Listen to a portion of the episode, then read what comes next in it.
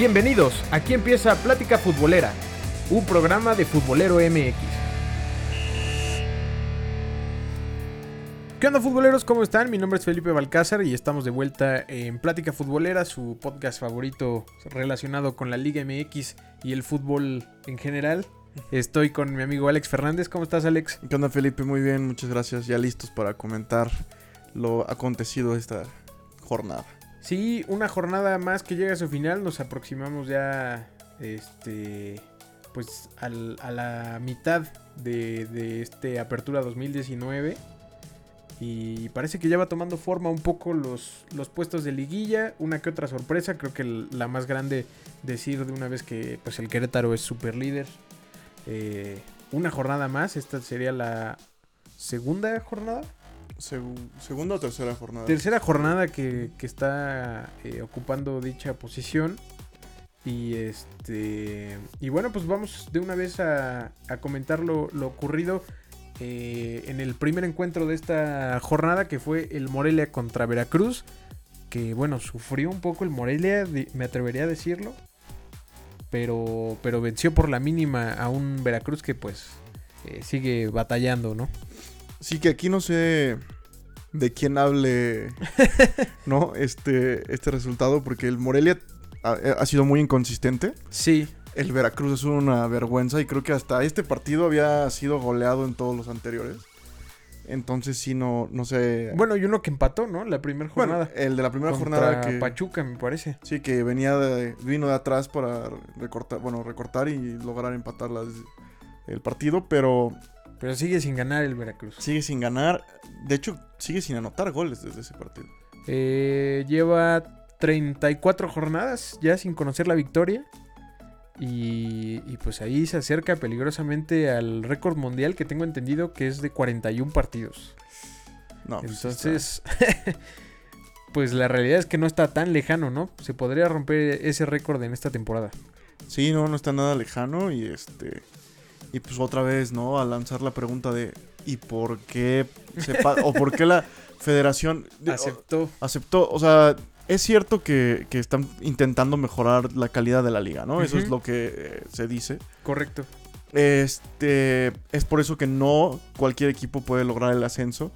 Pero no manches. O sea, el Veracruz, eh, yo creo que calificaría dentro de esos equipos que no deberían de estar en la liga, ¿no? Pues sí, lo comentábamos el otro día que quizás el futbolista más destacado en este momento de, del Veracruz es el mismísimo portero Sebastián Jurado, que como dato curioso nunca ha podido ganar un partido de Liga MX, o sea, así de mal están las cosas. Sí, que, que, bueno, él también este, tuvo la oportunidad de salir del, del club. Y Él decidió, decidió quedarse, aguantar. Que es una, es una decisión muy este, respetable, muy noble, ¿no? O sea, le dio la oportunidad del club y él confió en el club y en sus compañeros. y- Claro. Y, pues no, no hay forma de que responda este equipo. Y yo creo que, yo creo que fácilmente va a salir el siguiente mercado. Porque además, bueno, fue seleccionado para la sub-23. Sí, sí, sí, de acuerdo. Y, y no dudo que haya varios equipos eh, que harían una, una oferta económica importante por hacerse con los servicios de, del portero del Veracruz. Eh, pasamos al siguiente encuentro de esta jornada que fue eh, otra del... Bueno, quizás la primera sorpresa de, de esta jornada. Porque el, el Atlas goleó 3 por 0 al América. 3 por 0, sí, este, en un partido muy bonito.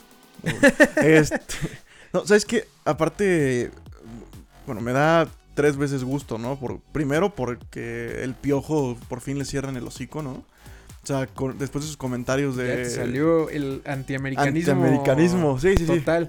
Una disculpa a nadie. este. eh, pero sí, o sea, de verdad, esos comentarios del piojo de ya no tenemos contra quién jugar, vamos a jugar este. Qué bueno, eso ya, ya fue que como hace... La ¿Un temporada año? pasada. ¿Fue la temporada Sí, pasada? que Ah, ganaron, la, Copa la MX, Copa ¿no? Y ahora, pues bueno, no hay quien los pare en derrotas, ¿no? en segundo lugar, porque Ochoa, ¿no? Llegaba siendo el máximo ídolo del americanismo, un jugador que yo siempre he dicho que es súper inflado, y lleva más goles encajados que el arquero que tanto criticaron, ¿no? Eh, desde ese lado. Sí, lo- de hecho lo, lo publicamos en ahí en Futbolero MX, un poco la estadística que lleva Paco Memo hasta ahora, desde que, digamos, volvió a debutar con el América. Lleva tres partidos, ha empatado dos y ha perdido uno y ha recibido cinco goles en contra. Sí, sí. o sea, creo que cada vez da más la razón a toda la gente que es detractora de él y que, pues sí, es, es más un producto de, de la inflación de los medios que de otra cosa. Y además, bueno, eh, ustedes pueden verlo en el resumen del, del partido. El último gol del Atlas. Previo a eso hay una falta en la cual creo que Guido Rodríguez me parece que vol- o voltea y le dice al chavito del Atlas, enséñame tu espalda, no sé ni quién eres. Creo que fue Roger, creo, Creo que, que fue Roger. Martínez. Y en la siguiente jugada los deja desparramados a todos en el campo y hace un golazo el, el jovencito, ¿no? Respondiéndole eh, perfectamente. Christopher Trejo, Christopher el Trejo. encargado que sí fue un golazo, la verdad. Hay que decir las cosas como son. Fue un golazo. Este, y pues a ver qué pasa también con, con este muchacho que, que la verdad dio un muy buen partido. Digo, no solo por el gol, sino en, en general, este, pues pa- parece que funcionó bien desde, digamos, la labor ofensiva que hizo, también mucho sacrificio. En general el Atlas jugó bastante bien, o sea, los tres goles me parece que fueron muy buenos. También creo que yo, yo podría decir eso a favor de, de Memo Ochoa. Había poco o nada que hacer en los goles que, que recibió. Pero, pero también vale la pena ahí destacar los errores defensivos, sobre todo que tiene el América. El primer gol, yo no entiendo por qué se aventó Paul Aguilar. o sea, ve que pierde la marca y se avienta un clavadazo Oye, pero es que... esperando un milagro ahí que le fueran a marcar porque no entendí qué, qué hizo. Porque eh, incluso, bueno, ya te ganó la espalda el, el jugador o ya te ganó el frente. Y, y como defensa tienes que intentar al menos eh, estorbarle, ¿no? O sea, cuando ve que ya le ganó el frente, tiene todavía mucho tiempo para reaccionar en lo que le llega el centro al jugador. Sí, Oye, al menos empújalo y a ver si te marcan o no penal, pero intenta Pues sí. salvarla, ¿no? Claro. Se, tira y todavía voltea a ver al abanderado como diciendo, güey, ¿viste? Bueno, no, ese Paul- ridículo, la Paul verdad. Aguilar es un caso, la verdad. Estaba buscando el dato. Christopher Trejo eh, tiene 19 años. 19 años apenas. Nacido el 1 de diciembre de 1999. Así que pues esperemos que, que sea uno de esos futbolistas jóvenes que, que logran afianzarse en, en la primera división. El América con esto, a pesar de que perdió, mantiene la tercera posición. Este es uno de los equipos que no ha descansado hasta ahora. Y eh, pues la verdad no sé qué. Supongo que lo mejor que le puede pasar es este parón internacional. Porque tiene muchas bajas, ¿no? Sí, aparte de, de las lesiones, pues que le han afectado bastante y que ha sido un poco la causa de, digamos, de su bajón en el. en sí, el porque nivel, ¿no? también eh, al momento de hacer algún cambio, realmente no tienen, no tienen banca en este momento, puros jóvenes. Sí. Bueno, y hablando de jóvenes del América, ya nada más por último des- destacar la, a Córdoba, ¿no? Que sigue siendo un Sí. joven muy destacado dentro de la alineación. Sí, de acuerdo. Muy, muy bien, eh, pues ha aprovechado, digamos, la oportunidad de Francisco Córdoba en esta, eh, en esta etapa de lesiones en el América, que muchos futbolistas importantes pues han quedado fuera de la convocatoria. Es, es justamente eh, las situaciones que los jóvenes tienen que aprovechar, ¿no? Para, para conseguir dar el salto al primer equipo. Sí, totalmente. Oye, y otro equipo que viene bastante bien es el Necaxa, que venció 3 por 2 a Tijuana en un partido de ida y vuelta, que empezó ganando Necaxa, luego Tijuana ya lo ganaba 1 a 2 y bueno, terminó eh, 3 a 2. Volvió a anotar Maxi Salas, que, que a mí me resulta realmente sorprendente lo bien que logra fichar el Necaxa, quizás con, con pocos recursos, ¿no? Sí, que, que de hecho en la transmisión comentaban que Necaxa es el de los primeros ocho lugares, es de los que menos invierte, Sí, junto con el Atlas. sí, sí, sí. O sea, dentro de los ocho lugares... Está en cuarto lugar el Necaxa en este momento. O sea, este.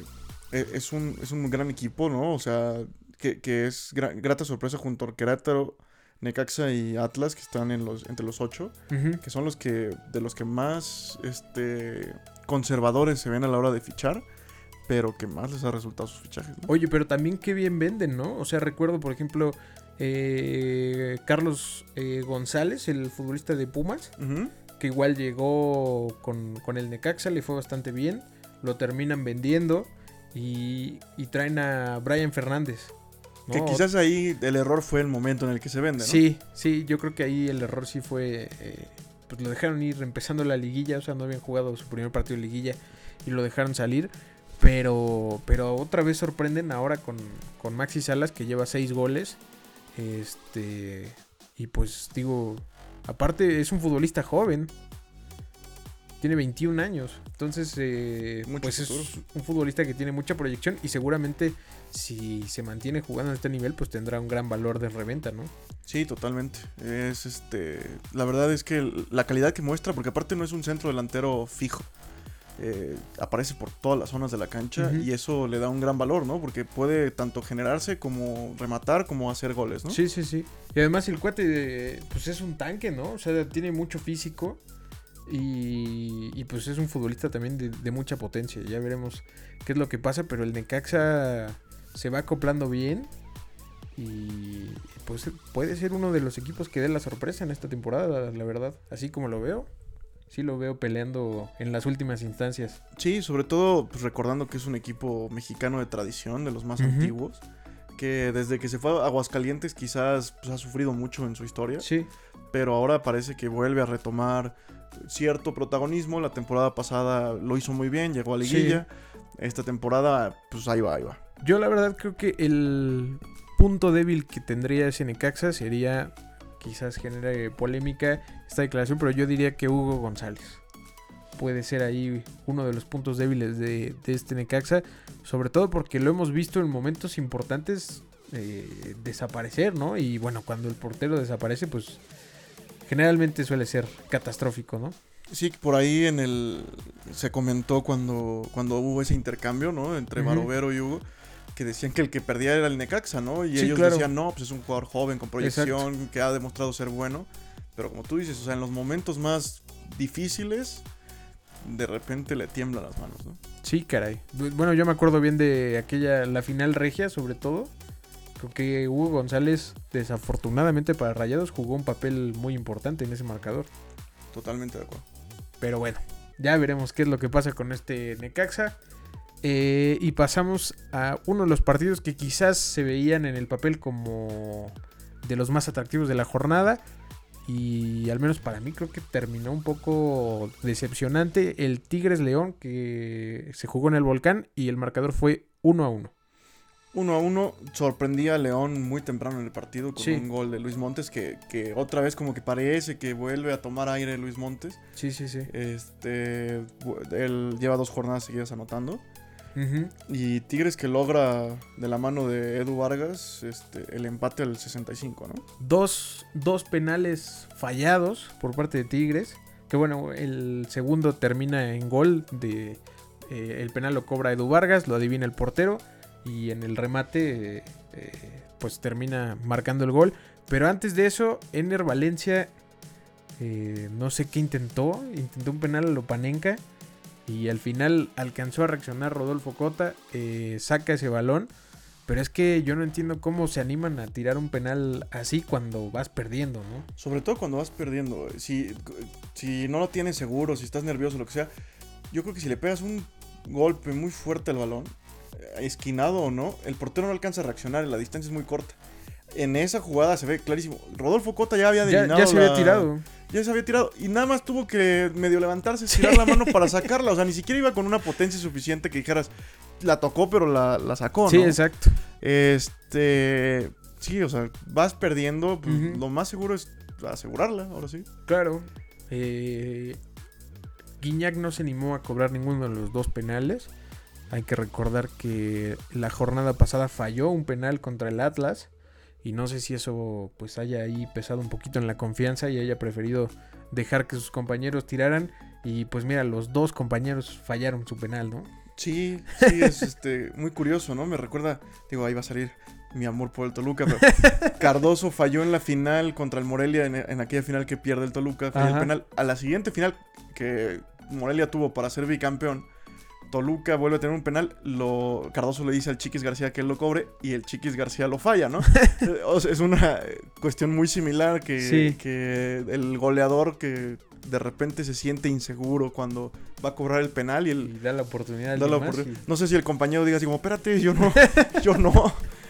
Sí, igual y pues, pues sí, puede pasar que no hayan visto venir y no estén eh, preparados, al menos en lo mental, para cobrarlo, ¿no? Sí, ¿no? Que llegue, si llega tu compañero que es el líder y te dice en el momento, tú lo cobras, ni modo Claro. que digas que no, ¿verdad? Me gustó, fíjate, la actuación eh, de Luis Quiñones. Me parece que cada vez se acopla más al esquema del, del Tuca Ferretti. El problema con él es eh, que te puede dar uno, dos o tres partidazos y luego te da uno que para el olvido, ¿no? Se Oh. desaparece por completo. Sí, este, ese Luis Quiñones, mientras se mantenga concentrado en el partido, puede ser uno de los mejores jugadores de la liga, ¿eh? O Sí, sea, sí, sí. sin bromear. Sí, es un jugador rapidísimo aparte, ¿no? Muy- Rapidísimo. Muy ágil. Se me hace como el Jürgen Damm 2.0 de Tigres, ¿no? Pero es que fíjate que, por ejemplo, el problema de Jürgen Damm es que cuando arranca, ya no frena. Sí. O sea, muchas Sí, sí. veces se le acaba la cancha. Y este o se le queda el balón O atrás. se le queda el balón atrás y este cuate lo que tiene, arranca a gran velocidad y puede frenar en cuestión de segundos, ¿no? Como dicen en España, en una baldosa. Y tiene un disparo de larga distancia impresionante. lo demostró la, la jornada pasada. Sí, sí, sí. Antepasada, perdón. Sí, antepasado. Y este.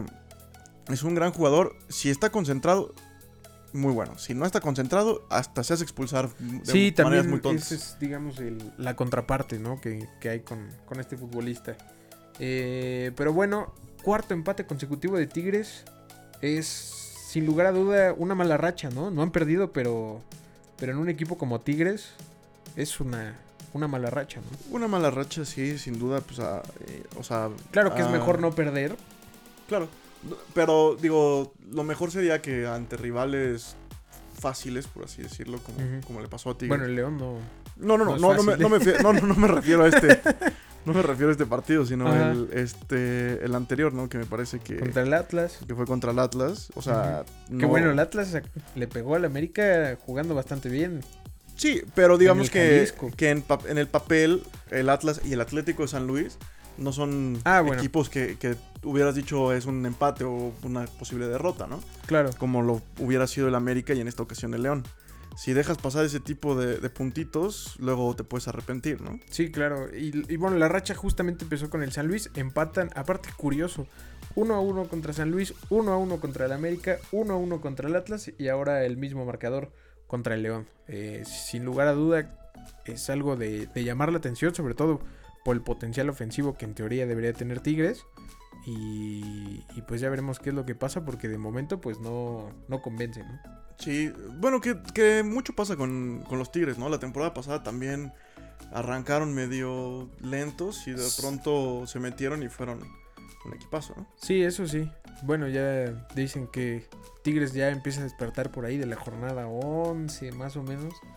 Y, y luego en liguillas pues ya es, es otra cosa, ¿no? Es un equipo que viene usualmente de menos a más, ¿no? Sí, sí, generalmente. Ya veremos qué es lo que pasa. De momento se mantiene en puestos de liguilla sufriendo eh, pues un poquito. Tiene 13 puntos. Y bueno, recuerdo que en las últimas cuatro jornadas pues solamente ha sacado 4 puntos, ¿no? Eh, pasamos a otra de las sorpresas. Pachuca contra eh, el Atlético de San Luis. ¿Qué, qué te pareció este, este encuentro entre los Tuzos y el San Luis?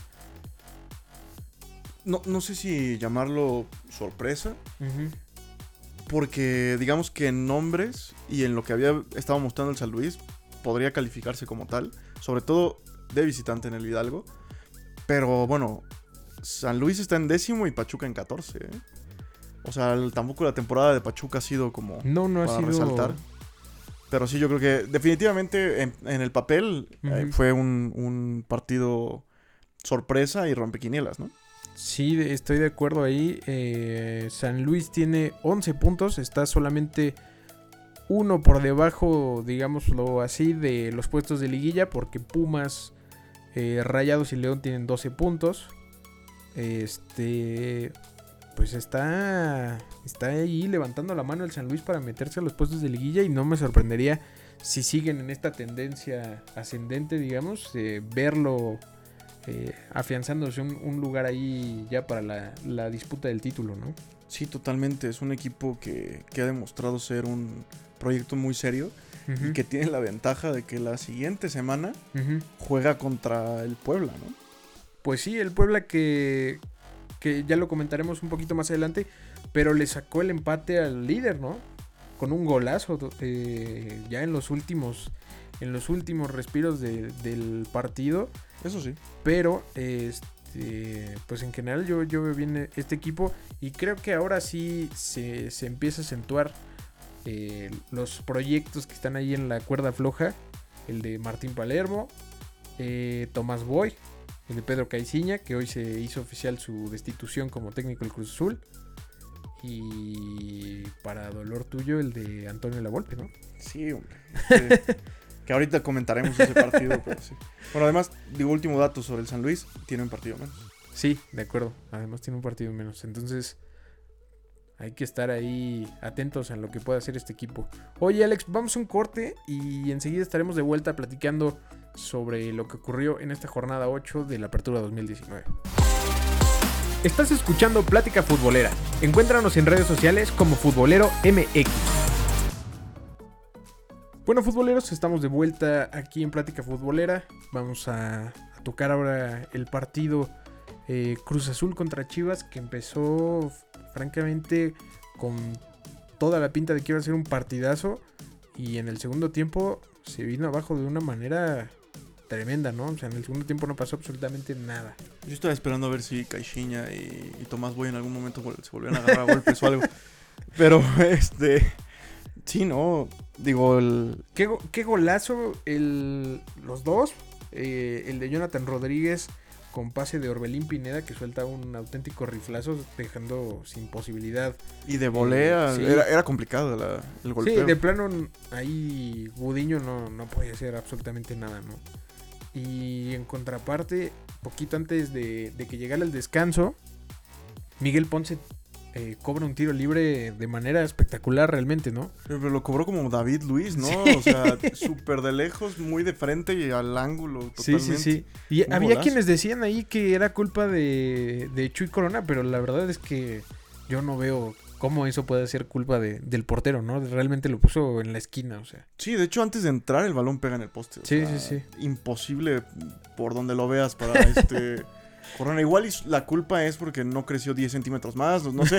o sea, no sé de dónde ven la culpa. O sea, yo, yo vi el gol varias veces ya repetido para intentar ver si no recorrió o si Claro. en alguna toma se ve como que la pudo haber agarrado.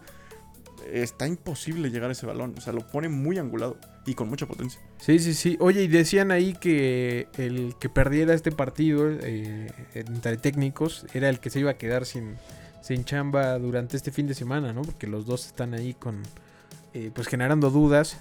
Pero, eh, pues con el empate, por un segundo pensamos que se habían salvado y hoy Caiciña fue la primera víctima de, de... Bueno, no es cierto, la segunda víctima de- Del torneo, sí. del torneo. Ya, ya dudé. Es la tercera, porque se fue el Chelis, Bueno, se fue Torrente. cuarto entonces. Porque se Oh, fu- que la- corre- bueno, digamos que corrieron al Chelis, Sí. corrieron a Torrente y Sí, corrieron a Caixinha. Y este Enrique Mesa renunció. O sea, digamos que Bueno. víctima de la circunstancia, pero no, no lo corrieron. ok, ok, es verdad. Este... Y, y parece que esto va a seguir, ¿no? Porque hay varios eh, que siguen ahí sin convencer.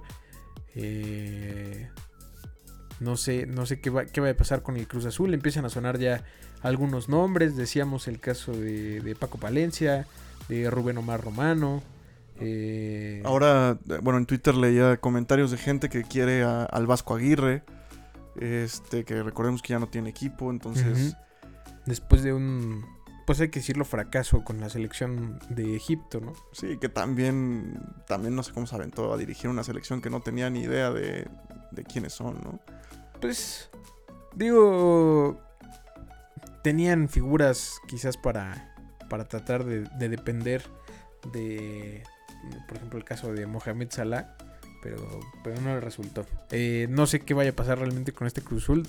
Yo no veo como un candidato así claro para que se encargue de, de este equipo, que por la plantilla que tiene, la verdad es increíble que esté fuera de puestos de liguilla, ¿no? Sí, que, que realmente, digo, no, no está tan No, no está tan Mal. lejos. no está tan lejos, pero lo que se le criticaba mucho al Cruz Azul es que desde que llegó Caixinha no juega nada. O sea, que de verdad Salvo la primera temporada. Salvo ¿no? la primera No, tempor- segunda temporada que fue cuando llegó a la final. que no jugó a nada en la final y por eso Sí. la pierde, ¿no? O sea, es un equipo que para la, la inversión que hacen debería de jugar mucho mejor. Sí, claro. O sea, que, que muchas veces ha ganado, ha ganado partidos en los que ha sido más por sus individualidades que por el juego en conjunto, ¿no? Entonces eso de lo que te habla es que los jugadores están respondiendo, pero el entrenador no. Sí, eh, realmente es, es complicado lo que pasa con, con este Cruz Azul. Creo que estando ya en la jornada 8 todavía están, eh, digamos que a buen tiempo para intentar salvar eh, al menos esta temporada. Ya veremos quién es el que se encarga de tomar las riendas, que aprovechó, digamos, el Cruz Azul quizás para no hacer las cosas tan, tan eh, apresuradas, porque viene justamente el parón por, por las elecciones. Pero, eh, pues también recordar que el Cruz Azul juega esta semana, ¿no? La, la Leagues Cup, la final contra Tigres. Sí, sí es un, un buen este, reto. Que, que muchas veces dicen que, que son de, de palo ese tipo de partidos, aunque, pues, bueno, el premio económico es bastante amplio. Y además, bueno, después del parón, eh, Veracruz visitaría, digo, perdón, Cruz Azul visitaría a Veracruz. Entonces, este, digamos que, que tendría hasta un partido fácil para el siguiente entrenador. Claro. ¿no? Ya, ya chequé la, la fecha, no es esta semana ese, ese partido, es hasta el 18 de septiembre. Este, pues ya veremos qué es lo que pasa con, con este Cruz Azul. Tienen equipo suficiente al menos para estar jugando mejor. Eh, pero no, no convencen la- los fichajes, al menos los más recientes que han hecho. Si bien han funcionado hasta cierto punto, no fue como, como se esperaba, ¿no? Sobre todo el caso de Jonathan Rodríguez, que en el Santos era un jugadorazo y ha dado partidos realmente para el olvido con el Cruz Azul. Que de pronto parece que, que despierta, ¿no? En esta ocasión que hace el Sí, contra Chivas. partidos anteriores que ha hecho goles. y Contra el América, me acuerdo de la temporada pasada, en cuartos de final, el partido de vuelta dio un gran partido, bueno, el Cruz Azul en general, pero, pero sobre todo él fue uno de los de los que más armaban juego hacia, hacia la ofensiva, ¿no? Sí, y de repente termina perdiéndose, ¿no? Claro, que bueno, también digo lo que lo que yo te comento de la contra el América pues fue la temporada pasada, imagínate, ya vamos casi a la mitad de esta temporada. Pues ya veremos qué pasa, los mantendremos informados sobre el futuro de la máquina. Pues sí, ya veremos qué es lo que ocurre. Igual Tomás Boyd, no sé qué tanto más lo puedan aguantar, ¿eh? So- su- utilizando sus, sus mismas palabras, parece está, que... está peor que el Cruz Azul. Está en la posición número 15. eh, con diferencia de goles de 0, 11 goles a favor, 11 en contra. Pero tampoco se ve que las Chivas tengan una idea clara. Tienen de repente lapsos del juego donde, donde se ve más o menos una idea. Pero, pero de plano no tienen ni garantías a la ofensiva ni en defensiva. Y además tienen un partido muy importante de frente, que es el, el clásico El clásico tapatío. tapatío. Y creo que hace mucho no pasaba esto, pero el Atlas está jugando muchísimo mejor que Chivas, ¿no? Entienda lo que juega, sabe defenderse, sabe a- aprovechar los momentos para atacar. eh, es un equipo muy rápido.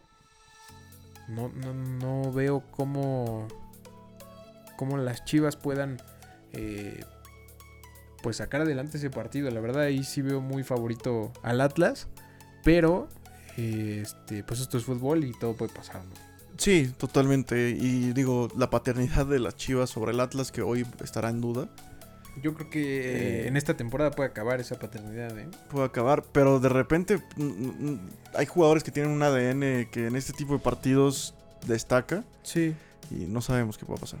Pues sí, ya veremos qué es lo que ocurre en, en ese encuentro que eh, se jugará el 14 de septiembre a las 19 horas eh, Chivas contra Atlas. Pasamos entonces a la actividad ya del domingo, donde Pumas eh, le ganó al Toluca. Un Toluca que sigue sin generar, sin gustar, sin, sin nada.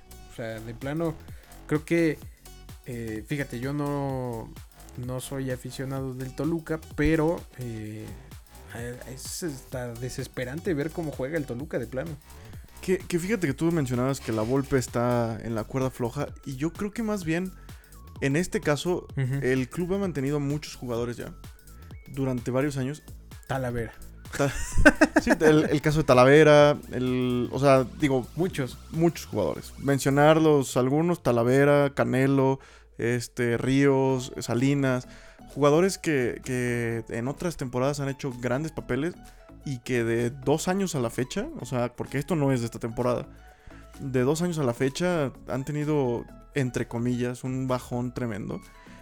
Sumándole el hecho de que los jugadores que han llegado, el caso Maidana, 34 años, Gigliotti, 32 años, Mancuello, 31 años, o sea, no han renovado la plantilla, no han llegado jóvenes, eh, además de los canteranos, ¿no? Medina, que era el mejor eh, hasta esta, digo, en esta temporada, se fractura. Eh, y yo creo que más bien. Mora se, se hundió. Mora se hundió por ¿no? completo, sí, ya, ya perdió la titularidad. Que yo creo que más bien pasa por un renovar el equipo más que el entrenador, ¿no? Porque, digamos, Cardoso, Cristante, que, vamos a decirlo, Cardoso no es muy buen entrenador. Cristante era su primer equipo. No, no, no lograron sacarle jugo a este equipo, pero por momentos se veía bien cómo jugaban. Hoy yo creo que va más de la actitud de los jugadores que de la, actitud, que de la aptitud del técnico. Sí, puede ser. Eh, también decir que, bueno, Pumas no fue tampoco su mejor partido, pero sí generó más, tuvo más la pelota. Este, también unas pérdidas del Toluca que, que, no son dignas, digamos, de jugadores profesionales, ¿no?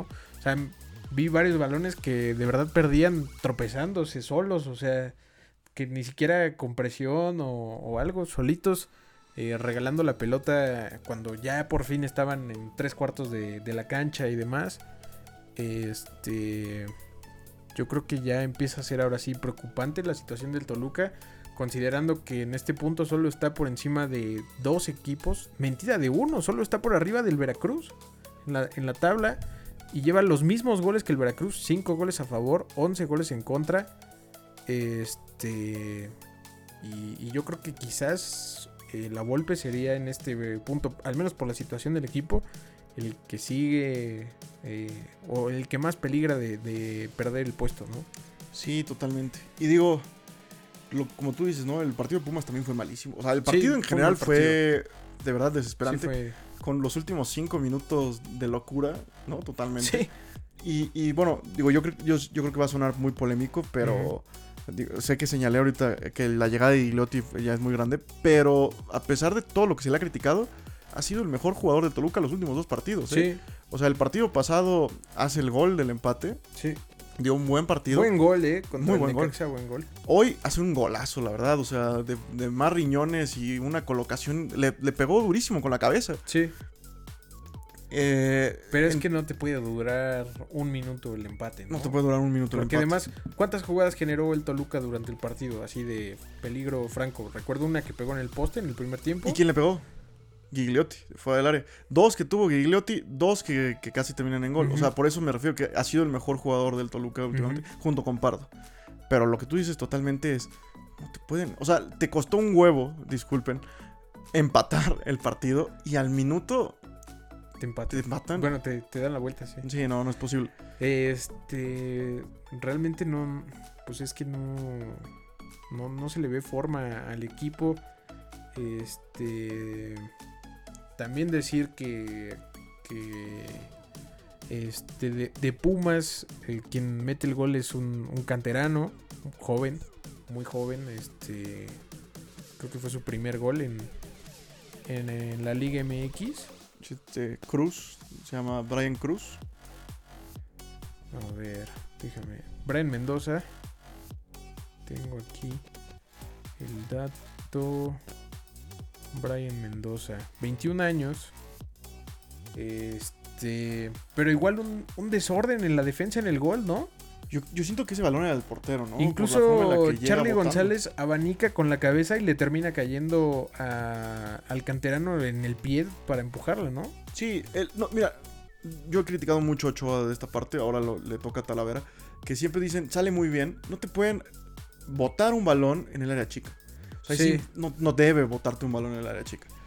Eh, también la defensa que totalmente descoordinada, no, no logran cortar esa jugada, pero de verdad, como portero debes de tener un poco de autocrítica porque lo que hace Talavera, bota el balón dentro del área chica y ve que le cae el jugador de Pumas y lo primero que hace es levantar la mano para pedir fuera de lugar, ¿no? Sí, O sea, creo que tienes, sobre todo ahora con eso de que el fuera de lugar se marca mucho después, tienes que ir primero por, por el balón, no puedes dudar. Sí, exacto. Este.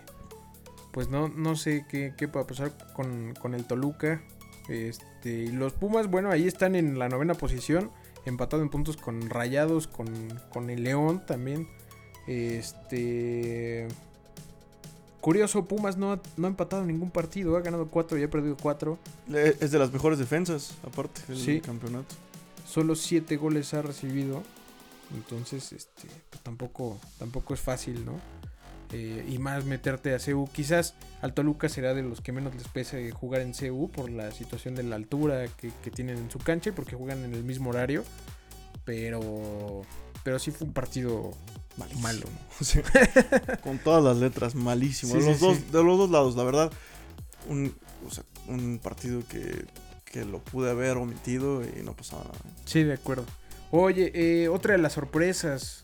Querétaro y Puebla empatan en el estadio Corregidora. Querétaro que llegó a esta jornada como, como líder. eh, Se afianzó como líder. se afianzó como líder porque perdió el América y Santos no, no jugó esta jornada, le tocó descansar. Entonces, también creo que dejan ir una oportunidad de, de tomar tantita distancia, ¿no? Sí, totalmente. Que, que el partido fue bueno, fue entretenido. El gol que les hacen, Sí. bueno, ni, ni cómo. El, por- el portero- Yo creo que yo creo que el portero ya no la vio, o sea, la perdió de vista porque por la distancia sí le pegó, le pegó muy fuerte, pero quizás por la distancia desde donde le pegó tenía chance de hacer un poquito más, ¿no? Quizás pasa entre muchas personas. Sí. ahí de forma muy Sí, sí, violenta. sí, yo, yo estoy casi seguro que la perdió de vista entre tanta gente y la distancia. Pero la verdad es un golazo. Sí, O sea, sí, agregándole lo que quieras, es un golazo donde el Puebla alcanza a sacarle un punto al, al minuto 90 al superlíder. Que qué padre se escucha decir Querétaro superlíder, ¿no? Que- no, pero de verdad, que, que haya, sí, que haya equipos que, que renueven y que jueguen tan bien, porque aparte juega muy bien Querétaro, es muy bonito verlo jugar. Sí, pues a ver qué pasa con este Querétaro que parece cada jornada que pasa que se acerca un poquito más a la, a la liguilla, ¿no? Ya veremos qué es lo que ocurre con este equipo dirigido por Bucetich, que en contraste la temporada pasada será más o menos por esta por estas alturas que consiguieron su primer punto, ¿no? Sí, la temporada pasada les fue muy, muy mal. Y, Y hoy, y esta, destacar que lleva 5 triunfos, 2 empates, Y una, una derrota, derrota. 16 goles a favor y 7 en contra. O sea, la verdad es que es una temporada en la que Querétaro está dejando a muchos con la boca abierta. Sí, sí, sí, de acuerdo. Oye, y otro resultado que nos dejó con la boca abierta fue que Bravos le pegó a Rayados 1 a 0, ¿no? Oye, estos rayados que de verdad no, no entiendes qué pasa. ¿Cómo, ¿Cómo puede jugar tan bien un partido y al siguiente tan mal? Porque la verdad, Bravos de Juárez, por más que se jugó en la frontera y haga calor y lo que quieras, no juega nada. O sea, no, no es un buen equipo, la verdad. Es un equipo hasta improvisado, ¿no? Lo que decíamos era el último lugar de la, de la, del ascenso. Compra su lugar, llega a Liga MX. Y Monterrey, pues la verdad, o sea, si tú comparas eh, una plantilla con la otra, Monterrey era para que lo hubiera pasado por encima, ¿no? Sí, de acuerdo. Eh, Bravos de Juárez, que imagínate, con este triunfo subió a la posición número 16. eh, es su segunda victoria y ha perdido 5 partidos, ¿no? Entonces, eh, pues sí es de, de llamar la atención. Eh, Bravos de Juárez, eh, la verdad, creo que ha sido uno de los mejores partidos que ha dado. Lo mismo... Creo que hizo un partido similar contra el Toluca. Pero, pero en esta ocasión, la verdad, yo los vi con, con cierta idea ya más o menos de, de- de qué hacer. En los últimos minutos también decidieron no, no tomar riesgos, ¿no? Tener la pelota y desesperar a Rayados. Se fueron hasta el minuto 97, creo. Y este. incluso el VAR les, les terminó anulando un gol por una falta previa al momento en el que cae el gol. Y pues ese hubiera sido ya la, la, seguridad total. No sé qué hubiera pasado con un 2 a 0 y un Rayados desbocado ya por, por intentar... el eh, empate. Pues sí, el empate o al menos que no se viera tan mal. Pero, pero de plano pues es que ni Funes Mori ni Jansen recibieron balones siquiera para, para intentar algo. O sea, Pizarro otra vez desaparecido. No. Que, es la misma situación que decíamos ahorita con lo de Tigres, ¿no? O sea, hay partidos que ves en el calendario que tú marcas y dices, este lo gano, este está difícil, este igual y empato. Y yo creo que ves Juárez y digo, lo mismo Toluca, lo mismo Monterrey. Sí es una visita complicada por la situación del calor, la distancia, el horario, todo, ¿no? Como fuera que con Tijuana. O sea, Monterrey no sé qué tanto les puede afectar el calor también, porque digo, es una ciudad también eh, con un clima, eh, digamos, hasta cierto punto similar. Pero es que yo creo que ahí sí fueron más ganas que otra cosa, ¿no? Porque tampoco se le veía como actitud a rayados de de realmente proponer algo durante el partido. Sí, totalmente. O sea, Juárez de verdad no es una aduana difícil. Oye, pero a Rayado ya le pasó dos veces esta temporada. Perdió contra el San Luis, que es otro de los equipos que vienen eh, provenientes del ascenso, y ahora pierde contra Juárez. No sé qué, qué, pretendan. Como, confianza de los jugadores. Pues sí.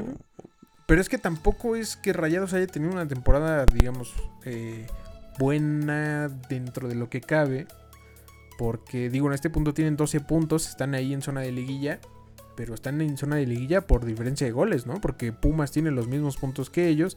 Y el San Luis ya está solamente un punto abajo de ellos, ¿no? Entonces, eh, pues no se puede andar confiando rayados. Porque en una de esas, perder otro partido seguramente ya le significaría este. Bueno, sí, ya, ya le significaría quedarse fuera de, de zona de liguilla.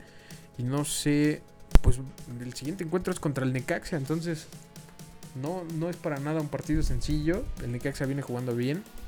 Este, y pues se tienen que poner las pilas porque todavía les esperan rivales hasta cierto punto complicados.